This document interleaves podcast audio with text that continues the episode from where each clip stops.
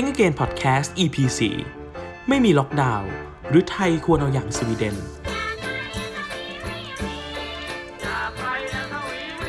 สวัสดีครับกลับมาพบกันอีกครั้งนะครับ กับ EP 4ของ Think Again Podcast นะครับ ก็ห่างจาก EP 3 ไปประมาณ 1 อาทิตย์นะครับ EP นี้เราก็จะหยิบยกเรื่องราวของโควิด -19 มาพูดถึงกันอีกรอบหนึ่งนะครับ หลังจากที่เราพูดถึงไปรอบหนึ่งแล้วใน EP 2 เรื่องของ New Normal นะครับ วันนี้ก็จะลองมาพูดถึงมาตรการของประเทศไทยที่เริ่มจะมีการผ่อนคลายบ้างแล้วนะครับว่าเราจะมีบทเรียนอะไรบ้างไหมจากต่างประเทศที่จะมาดูว่าหากเราผ่อนคลายแล้วมีอะไรที่เราต้องคำนึงถึงเป็นพิเศษบ้าง วันนี้เราก็เลยยกตัวอย่างของประเทศสวีเดนครับ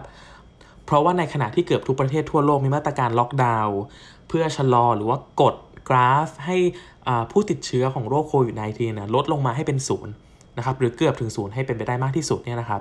สวีเดนไม่ใช่หนึ่งในประเทศเหล่านั้นครับเผลอๆน่าจะเป็นประเทศในไม่กี่ประเทศนะครับที่ยังอนุญาตให้ประชาชนเนี่ยออกจากบ้านได้นะครับไปร้านอาหารไปห้างสรรพสินค้า ไปผับบาร์ได้นะครับจะมีกฎห้ามแค่ไม่กี่ข้อครับ เช่น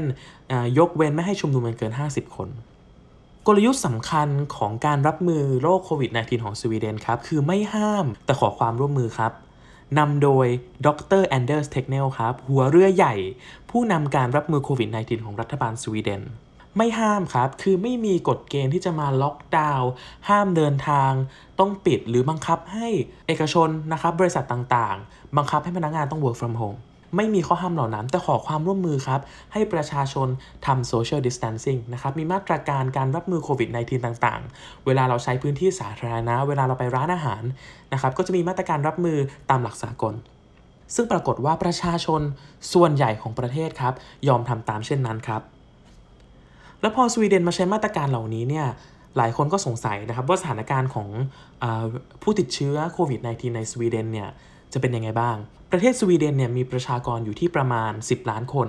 แล้วก็พบว่าในปัจจุบันเนี่ยณวันนี้วันที่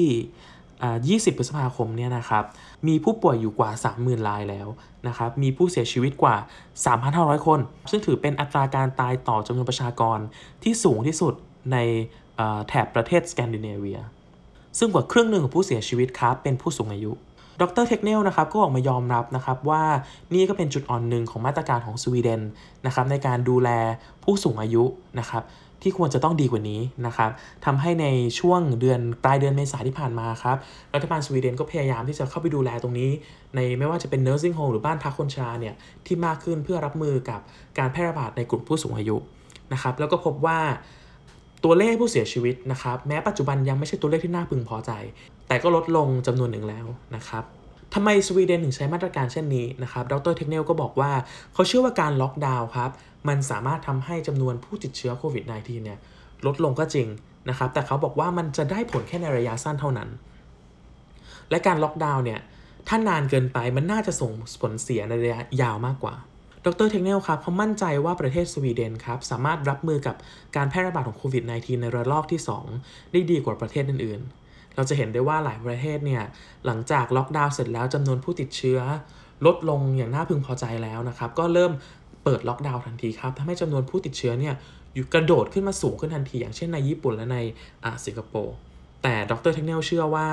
ในปัจจุบันนี้ประชากรในสต็อกโฮล์มนะครับประมาณ 15-20%เนี่ยมีภูมิคุ้มกันแล้ว แม้จะยังไม่ถึง 60%หรือ 70%ซึ่งเป็นตัวเลขที่นักวิชาการบอกว่าจะทำให้เกิด herd immunity หรือภูมิคุ้มกันหมู่นะครับทำให้ไม่เกิดการแพร่ระบาดของโรคนี้ในประชากรส่วนใหญ่เนี่ยแต่ดรเทนเนลก็เชื่อว่าน่าจะรับมือได้ดีกว่าประเทศอื่นๆที่ยังไม่มีภูมิคุ้มกันนี้ ที่น่าสนใจครับมาตรการที่ดูผ่อนคลายผ่อนปลนเช่นนี้ครับน่าจะทำให้ประชาชนของประเทศสวีเดนเนี่ยไม่พอใจ แต่ผลโพลล่าสุดของสวีเดนครับ ที่ได้ทำการสำรวจประชากรกว่า 1,600 คนครับ บอกว่ามีเพียง 31%เท่านั้นนะครับ ที่คิดว่ามาตรการยังไม่เข้มข้นพอ ต้องการอะไรที่เข้มข้นมากกว่านี้นะครับ มีการล็อกดาวน์หรืออะไรก็ว่าไปนะครับแล้วก็ 18%บอกไม่มีความเห็นครับ แต่ที่น่าสนใจมาก ๆ เลยครับ คือกว่าครึ่งครับ 51%บอกว่ามาตรการเท่านี้ก็เพียงพอในการรับมือโรคโควิด -19 แล้วสำหรับประเทศสวีเดน แม้ในประเทศสวีเดนเองครับก็มีการดีเบตตั้งข้อสงสัยเกี่ยวกับมาตรการแบบนี้นะครับว่าจะเป็นการให้อิสระกับคนรุ่นใหม่ โดยราคาที่ต้องจ่ายเนี่ยอยู่ที่ชีวิตของผู้สูงอายุหรือเปล่า แต่งานวิจัยนี้ครับก็บอกอีกครับเพราะไม่ได้ถามแค่ว่า 50%นี้คิดว่าเพียงพอ เขาดันไปดูถึงอายุอีกครับว่าคนที่อยู่ในช่วงอายุไหนที่พึงพอใจกับมาตรการนี้นะครับหรือคิดว่ามาตรการนี้เพียงพอแล้ว ผลสำรวจนี้ก็บอกว่ายิ่งอายุมากเท่าไหร่ กลับยิ่งพอใจว่ามาตรการเช่นนี้เพียงพอแล้วเท่านั้นครับ ซึ่งนี่ก็เป็นเรื่องที่น่าแปลกนะครับ ยิ่งผู้สูงอายุนะครับที่เป็นกลุ่มที่เสี่ยงต่อโรคโควิด -19 ด้วยซ้ำยิ่งสูงอายุนะครับกับยิ่งเห็นว่ามาตรการนี้เพียงพอแล้ว หัวใจสำคัญครับที่สวีเดนกล้าที่จะใช้มาตรการไม่ห้ามแต่ขอความร่วมมือเนี่ยคือความเชื่อใจครับ ความเชื่อใจของรัฐต่อประชาชนและสำคัญกว่านั้นคือความเชื่อใจของประชาชนต่อรัฐ และความเชื่อใจของประชาชนด้วยกันเองครับ ที่ทำให้มาตรการนี้ สำเร็จในแบบที่สวีเดนต้องการได้นะครับอันนี้ไม่ได้บอกว่าสำเร็จเมื่อเทียบกับประเทศอื่นครับแต่สำเร็จที่ประชาชนก็พอใจกับมาตรการนี้ของของประเทศสวีเดน โดยงานวิจัยนี้ครับเขาก็ยังตั้งคำถามอีกครับ กับความเชื่อใจของประชาชนอยู่ 4คำถามครับคำถามแรกคือให้เรทความกังวลต่อเศรษฐกิจนะครับให้เลือก 1 2 3 3 คือกังวลกับเศรษฐกิจมากที่สุด นะครับปรากฏว่าประชาชนชาวสวีเดนส่วนใหญ่เลือกข้อ 3 ครับ คือกังวลต่อเศรษฐกิจมาก ข้อ 2 ลองเปลี่ยนไปมั่งลองไปดูความกังวลต่อระบบสุขภาพมั่ง ว่ากังวลมากน้อยแค่ไหน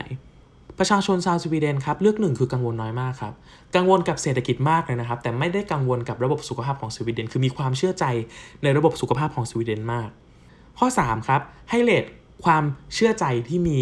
ให้กันครับ โดยโดยที่ไม่ได้ specific ไปว่าเป็นความเชื่อใจของอะไร แต่ใช้คำว่าให้เลือกกว้างๆครับ เป็นคำว่า general trust ครับอาจจะเป็นความเชื่อใจกันเอง หรือประชาชนต่อรัฐรัฐต่อประชาชนก็ได้นะครับ ให้เลือก 1 2 3 3 คือเชื่อใจมากสุด ปรากฏว่าประชาชนส่วนใหญ่เลือก 3 ครับ คือมีความเชื่อใจกันเองมากเลย แล้วข้อสุดท้ายคือให้เรทครับ เลือกว่า willingness to take risk ทางสุขภาพไหมนะครับ ก็คือเต็มใจที่จะ รับความเสี่ยงในเชิงสุขภาพไหม1 2 3 3 คือเต็มใจมากครับ ปรากฏประชาชนส่วนมากก็คือเลือกข้อ 3 ครับ เต็มใจที่จะมีความเสี่ยงทางสุขภาพมาก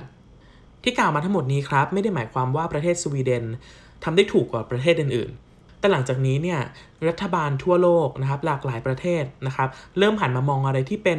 มาตรการระยะยาวมากขึ้นนะครับหลังจาก 2-3 เดือนของการพยายามกดกราฟ ให้จำนวนผู้ติดเชื้อลงมานะครับด้วยมาตรการเข้มงวดทุกอย่างที่สามารถทำได้ หลังจากนี้อาจจะต้องมามองให้รอบด้านมากขึ้นทั้งเศรษฐกิจและสังคม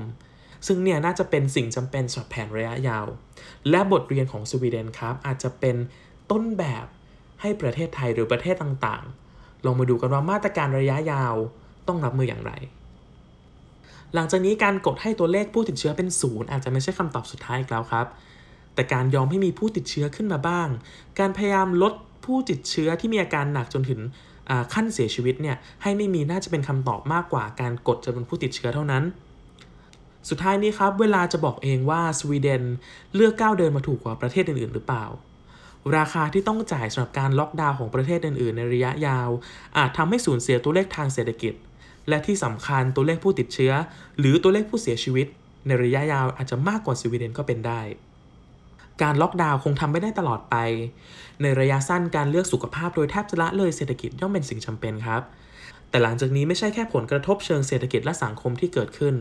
แต่การล็อกดาวน์ ก็จะส่งผลเสียต่อสุขภาพของประชาชนด้วย โดยเฉพาะสุขภาพจิตในระยะยาว ทีนี้ครับ ไม่ว่าจะเลือกทางไหนก็คงหนีไม่พ้นผลเสียต่อสุขภาพของประชาชน จะไม่มีอีกแล้วครับคำถามที่ให้เลือกระหว่างสุขภาพกับเศรษฐกิจ ยกตัวอย่างเช่นประเทศไทยนะครับ มีรายงานของศูนย์วิจัย และพัฒนากฎหมายคณะนิติศาสตร์มหาวิทยาลัยเชียงใหม่ พบว่ามีการฆ่าตัวตายเพราะได้รับผลกระทบจากวิกฤตโควิด -19 จำนวนทั้งหมด 55 รายครับ ในช่วงเดือนที่ผ่านมา ซึ่งถือว่าใกล้เคียงกับตัวเลขผู้เสียชีวิต จากโรคโควิดในปัจจุบันมาก เกือบจะเท่าๆกันเลยครับ บทเรียนจากมาตรการของประเทศสวีเดน อาจจะเป็นต้นแบบให้กับประเทศไทยได้ในอนาคตใกล้มากๆนี้ครับ ที่กำลังจะปลดล็อกมาตรการเข้มงวดหลายๆอย่าง โจทย์สำคัญของประเทศไทยในตอนนี้ คือเราสามารถจะ balance สุขภาพของประชาชน เศรษฐกิจ และสังคมได้ดีมากแค่ไหน อะไรที่สวีเดนทำพลาดไปเช่นการดูแลผู้สูงอายุ ทำไมประเทศสวีเดนถึงให้คำแนะนำและประชาชนยอมปฏิบัติตามโดยที่ไม่ต้องห้าม หลังจากปลดล็อกครับ มาตรการต่างๆ นานา เราคงต้องลุ้นกันต่อไปครับ เรามีหมอเรามีพยาบาลเรามีบุคลากร ที่ช่วยกันคิดนโยบายต่างๆในเก่งๆหลายคนพร้อมแล้วครับ ทีนี้เหลือข้อสำคัญข้อสุดท้ายที่ดูจะสำคัญมากที่สุดที่ประเทศสวีเดนมี แต่เราไม่แน่ใจว่าประเทศไทย จะมีได้เท่าระดับของประเทศสวีเดนหรือเปล่านั่นก็คือความเชื่อใจของรัฐต่อประชาชน ความเชื่อใจของประชาชนต่อรัฐ และการเชื่อใจของประชาชนด้วยกันเองครับ และนี่คือคำถามสำคัญที่ทุกคนน่าจะมีคำตอบอยู่ในใจ สวัสดีครับ